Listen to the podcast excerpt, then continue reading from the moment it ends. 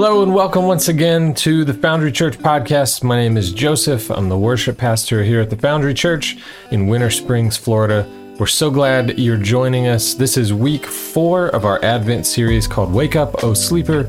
This week is focused on joy. And before we get started, I have some bad news. We had a bit of a technology issue uh, as we were streaming and recording this service, and so we missed part of the message on our recording device.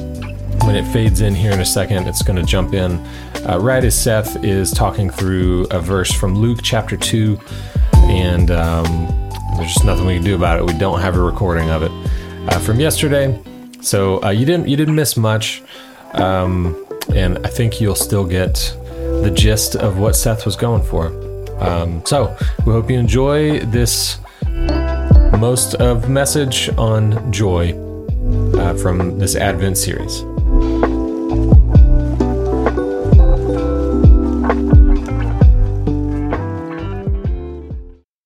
From verse 10 and 11 uh, and, and, kind of look at them like in their original like language and stuff and, and, and see if there's anything that it might be revealed to us in this okay? So for we're going to start uh, backwards. We're going to go backwards in this. So we're going to start with the messiah. Messiah is the word christos in the, in the greek text. Christos means anointed right? Uh, the, the word messiah is actually a transliteration of a hebrew word that carries the same meaning. It means the anointed one so when Matthew writes he is the Messiah, he writes he is the Christos. He is the Christ. He is the anointed one. Then you have the word for Savior, which is soter. Sa- uh, savior means Savior, Redeemer, Deliverer. Okay, so this, in a town, in the town of David, the anointed one has been born to us, and he is the one who will come to save and deliver us. Right? And this is the good news that will cause great joy for all the people. So the word for joy is the word chara, chara, uh, joy, gladness, rejoicing. The word for great is the word megas, which is large, great, big. So this is the good news that will cause big joy, that will cause large rejoicing, that will cause, cause great gladness for all the people. And then there's one more word I want to look at, and this one to me is like kind of the big one, and it's the word all. Okay, so all in the Greek text is pas, and pas means all, the whole, entire. Pas means all. So the anointed one has come to deliver us. The anointed one has come to deliver us, and this is like such good news. This should cause large rejoicing. This should cause big joy for literally all people, all the people, everyone. So maybe the question for us is like, well, so what is it that we need to be delivered from? And that's a good question. Well, you know, the immediate response would be something like, well, you know, sin and death. Yeah, yeah, of course, yeah. That alone should cause us great joy for, for everyone. Yeah, we're excited for that. Absolutely. Thank you for that. But maybe there's like another another way to think here. Maybe there's something else that we could consider with all of this. Like if you throw that passage from Matthew chapter 1 verse 23 into this equation, this idea of Emmanuel, God with us, if you throw that into the discussion, I think it potentially brings like a whole new dimension to this thing. Okay, think about this, just consider this. Jesus is the one who is the anointed one who came to deliver us. And Jesus is God with us. So maybe part of the thing that he came to deliver us from, like along with delivering us from sin and death, was to deliver us from the idea that there was ever separation between God and us. Like, is it possible that the anointed one, the Word made flesh, Emmanuel, God with us, came to deliver us from the idea that God could ever not be with us. To deliver us from the idea that there was ever separation between God and creation. Because if we could get that, like if we could really allow those thoughts and ideas to like permeate our hearts and our minds, I really think that would bring big joy, great rejoicing to all the people. I mean, if you think about it, isn't so much of the hurt and the pain that we experience in this life, so much of that is connected to like some form of disconnection. Right? We go through a breakup, we go through a divorce. When a particular relationship is strained, when we experience the loss of a loved one, when we feel like we're alone, when we feel like we don't belong, when we carry like guilt and shame for something we've done for far too longer than we should, when we live with a constant guilt, shame, and fear that will never measure up to God's standards, this is all connected to some idea and understanding of disconnection. But if we could like embrace this idea, like really take this in, that there is no separation, wouldn't that bring big joy into your life, into your everyday? And really, if you think, oh, here we go.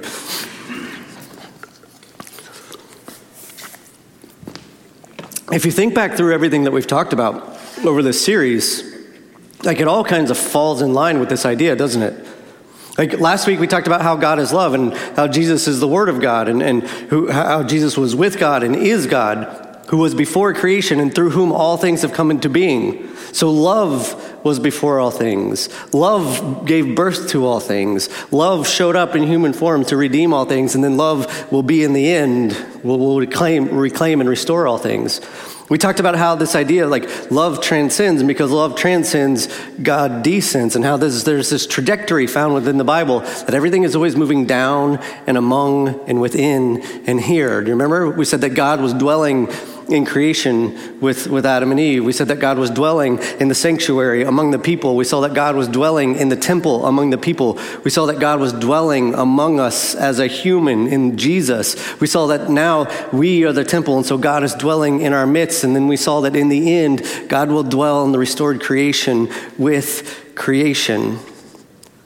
It's like there's this idea that we need to wake up to the reality of love that we are already living in.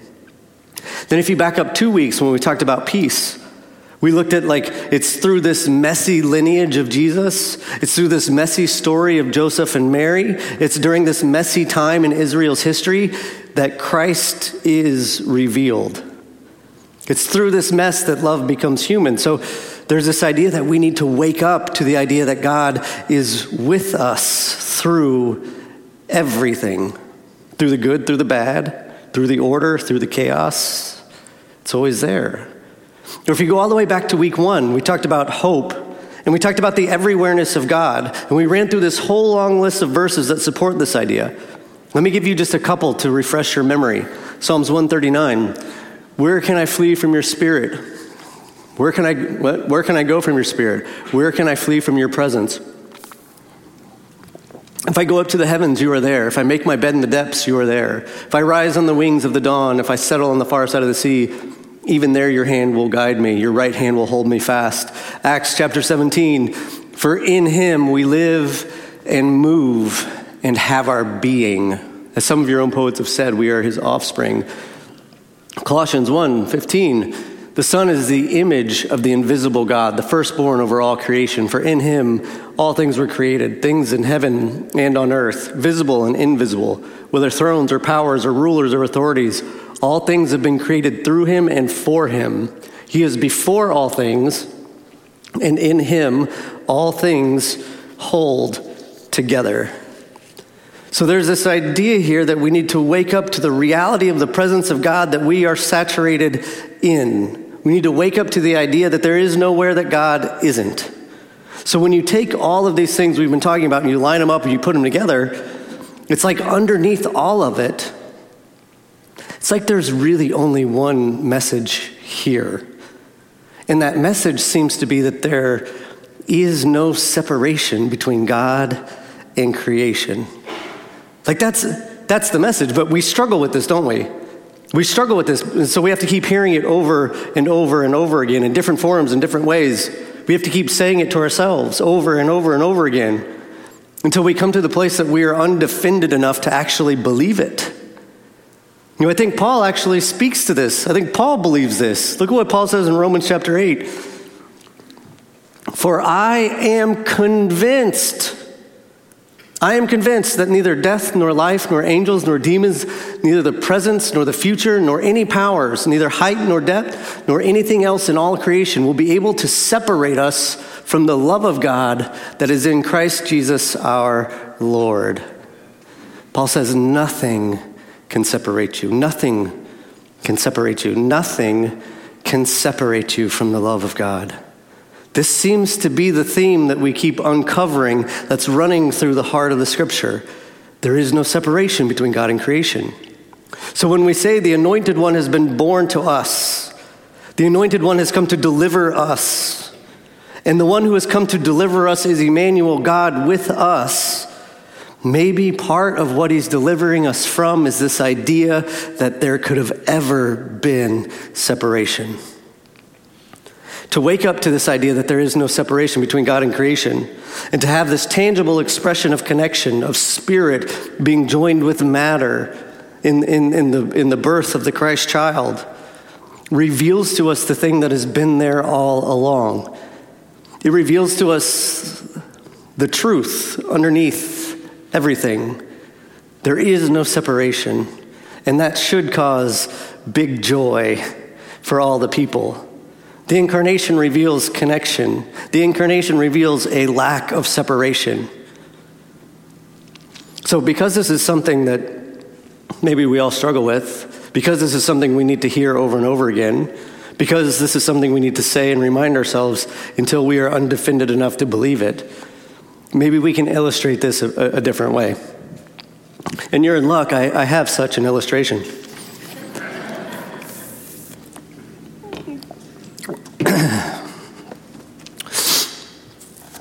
All right. Can you see it says joy on this bag?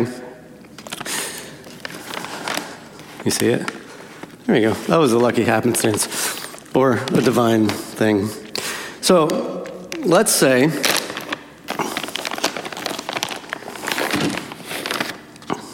let's start with this. So, in the beginning, God created the heavens and the earth. In the beginning was the Word, and the Word was with God, and the Word was God. We know that Father and Son are one, the Word that is the Word made flesh. Father and Son are one, and we know ultimately that God is love. Does that look all right? There we go. God is love. Very good. All right, now, uh, so in the beginning, love began to create all things. Through love, all things have come, which is to say that essentially, like, love is the, like, origin of existence. You know, interestingly enough, what is it, the first law of thermodynamics that says energy cannot be created or destroyed, it can only be transferred or transformed, right? Like, kind of the same story as creation, isn't it? So let's say that this, this pile here, let's go back to this, uh, represents like the energy that was before all things, the love that was before all things, the God who is love, who created all things and brought all things into existence. And let's say that this represents like everything that is, from like the smallest grain of sand to like the very far edges of the universe. Well, what is it that we know of this divine being who is love? This divine being who is love, who brought all things into existence? Well, based on our understanding of who God is and what God is like, we believe that God is one, but God is also like three. And so we have this, what we call the Trinity, right? That's a nice Trinity. So there's Father, Son, Spirit there is this divine relationship of love through which all things have come into being. Interestingly enough, um, how we describe God is very similar to how we describe like uh, an atom, which is like the thing that is the building blocks of all of life. You know, it's like maybe not the exact same, but it's one thing that has three components protons, neutrons, and electrons. I find that fascinating. So, in the beginning, this divine relationship of love, who is three in one, decides to create. And God says, like, let there be, let there be, let there be. And And then this is where you're going to have to really start to use your imagination. Um, this is a this is a mountain. It's hard to see from that angle, isn't it? This is a mountain. That's a mountain. Um, also, just remember, this is kinetic sand, which is really hard to shape. Um, it's not like it's clay or uh, Play Doh, so you're going to have to use your imagination. Um, also, I don't know if you know this, but fun fact Play Doh was actually uh, created by uh, the devil. Um, if you have if you have kids, you know this. If you have kids, you know this. So God said, "Let there be, let there be," and there was mountains, and then these these are trees. Can we go? These are trees. You can see, it's hard to see them. And then then God said, like, "Hey, uh, let's make some ocean." So these are some these are some waves. We'll not spend too much time. You can't tell, anyways. So this divine being who is love creates all that is, and then he gets done creating like everything that's in the universe, and then love because of what love does like love creates and love shares and love wants to share of itself and so this divine three in one being says uh, let's create something like in our image something in our image that we can share our love with so god takes like the dust of the earth begins to shape and mold it and then breathes into it the very breath of life and god makes human beings. And so God says to creation, like, um, creation, your job is to, like, uh, expand and to grow and reproduce and to keep going out.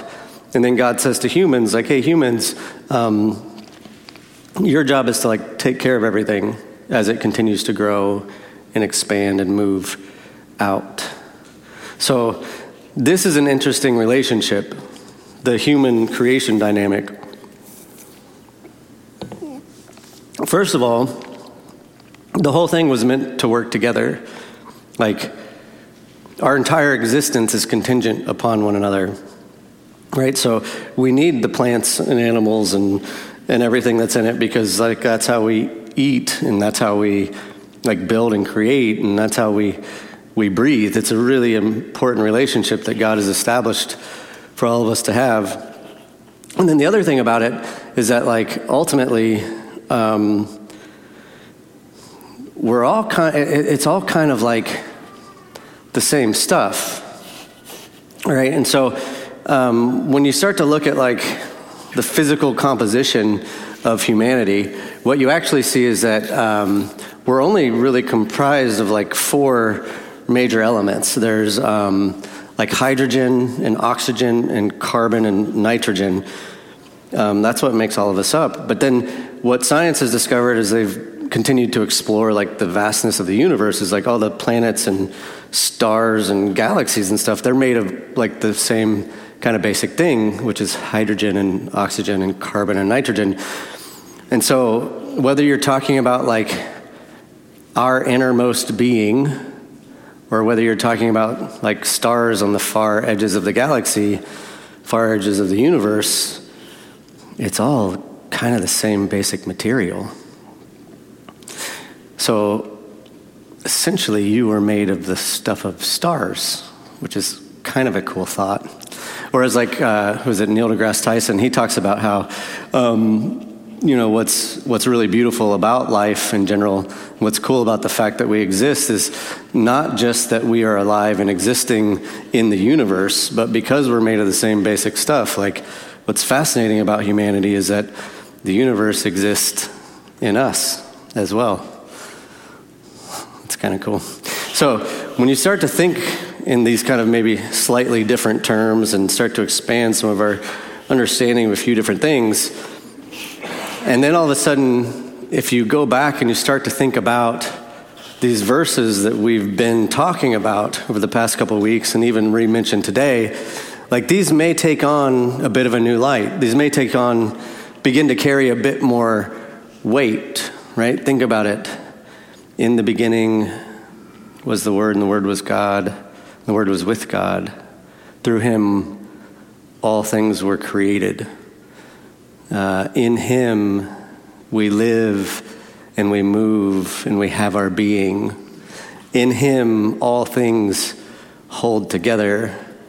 It's like life and all of existence, it's like all a part of this divine kind of milieu, if you will. Right? So, all the wide variety of plants and animals and people that we have, it's all just various expressions of the divine love that was at the beginning through whom all things have come. You see, the problem is, at least I think, for a wide variety of reasons, all kinds of different reasons and ideas, is that I think we have bought into a lie called separation. Right? So let's say this is you. This is this is us. This is we. There we go. This is us. We bought into this lie that we could ever be separate from God, separate from creation. We bought, we've bought into the lie that separation from the divine is even possible. And so, even though it's not true, like we live with this idea that we could be alone or that, that, that we could be separate. And I, and I think this is where so much of our hurt and, and pain comes from. Well, nobody could ever love me. Well, I'm not good enough. Or I have to somehow earn and prove something to somebody to have some sort of value. Or I never really feel connected to God. Or has God abandoned me? Or I have to do all the right things in all the right ways in order to have some sort of experience, to, to experience God's love. Which, of course, like the irony of the whole thing is like what the scripture actually tells us that in Him you live and move and have your being. That the irony is, Paul tells us nothing can separate us from the love of God. The irony, of course, in all this is that uh, even if we live with, this perce- live with this perceived concept of separation, uh, if you get down to it, I mean, even the stuff that we're made of is like the same stuff as, as everything else. Like, so the fact to me, the fact that we exist suggests that there is connection.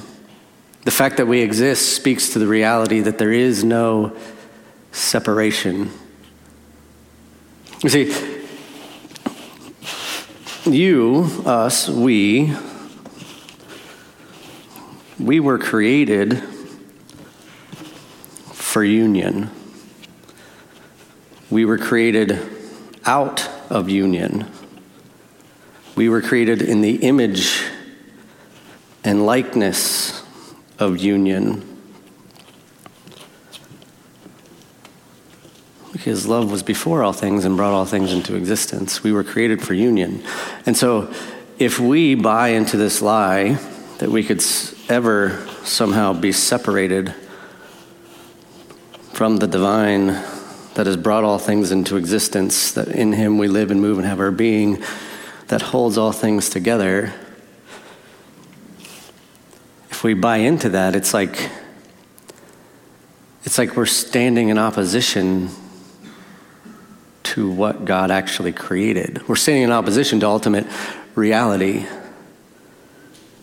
It's like this whole thing is really just one message, and that is there has never been separation, and there never will be separation. Nothing can separate you from the love of God.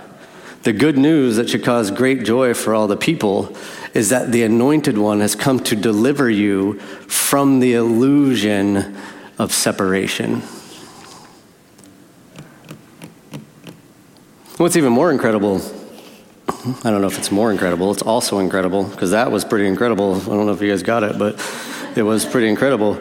Uh, was that like when you start to see this and you begin to understand this, this is when life, I think, really opens up. This is like where the good stuff starts to happen. Like what you'll see is like it's all, it's all, the whole thing is is a teacher. The whole thing is like this school, and it's a giant school that's meant to like reveal to us the love that was before all things. It's this giant school that's meant to reveal to us that you are a child of the divine. You are a child. You are the sons and daughters of God. And like, you already belong. You don't have to prove, you don't have to earn. Like, you can be free to create, to play, to, to, to, to enjoy the life that you've been given.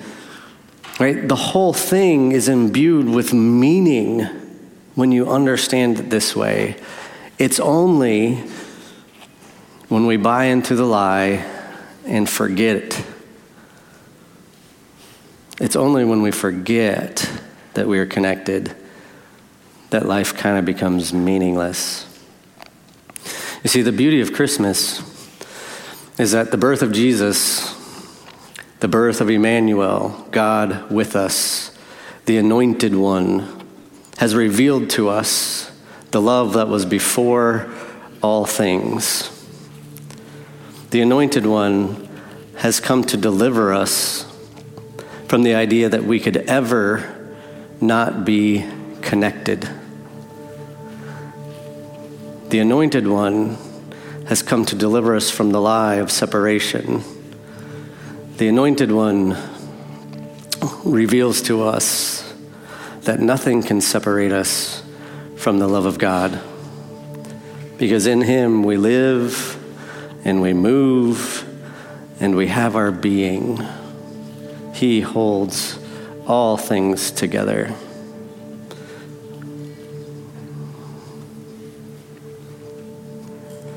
And when you can understand that, like when it sinks in, it really should be good news that is great joy for all the people. There's really only one message to this whole thing that there is no separation. You already belong.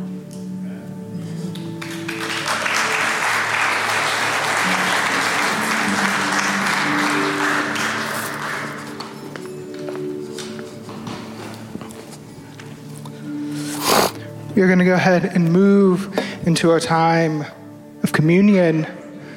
We're going to reflect on, on our connection, our relationship with, with God, with the one in whom we rest, we find our joy. We always have a relationship to grow there. And during the first week, we talked about hope we talked about waking up to the idea that God is here among us already. Then we talked about peace. We talked about waking up to and recognizing the, the divine in all of us, the divine in humanity, in ourselves, in our neighbors, even in those that we don't always get along with. God is here. And we talked about love. During the season where we focus on the birth of Christ, we talked about how the incarnation is God saying, I love you. I want to be closer with you. I want to know you more, and I want you to know me more. Today we are talking about joy but remembering that there is no separation between ourselves and God. That God is always with us. We get to spread this joy to others by being present with them as well. Maybe one of the things for us to wake up to during this Advent season is a focus that we get to be with the people that are in our lives. Those in this room who are present here.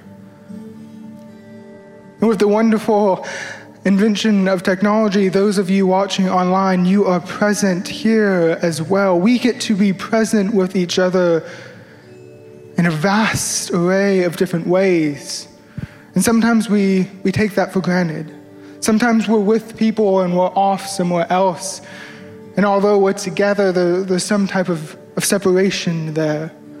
So maybe we, we wake up to the joy that's here by remembering how to bring closeness with those that are right next to us. We're going to pray, and then I'll direct us into a time of communion if you bow with me. Lord, our Creator, you have showed your love for us by being with us. Lord, help us find and tap into the joy of having a relationship with you. Because, Lord, you seek to bring fullness of life to all of us. In this season, we, we remember you stepping into the world to walk with us. You have left your spirit with us so that each of us are always connected with you. Lord, help us, help remind us how to stay connected to others, how to stay connected to our neighbors, to the ones beside us. Lord, we pray this in the name of your Son and in the fellowship of your Spirit. Amen. There's communion at your tables. Say a, uh, in just a moment a prayer. Uh, have someone at your table say a prayer over it as we take communion together, as we bring our closeness with God and our closeness with each other in mind. If you are watching online, uh, take whatever elements you have and join us in this moment. There will be someone at the prayer wall and at the cross if you need someone to pray with during this time, you can go to them. And if you're watching online, you can type in the chat and someone will be there to pray for you as well. But you enjoy this time of communion as you celebrate the connectedness with God and one another. Once again, thank you for spending some of your week uh, with us here at the Foundry Church podcast. Uh, if you are listening to this um, the, like the week that it comes out uh, before Christmas Eve, don't forget that you can join us at 3 p.m. or 5 p.m.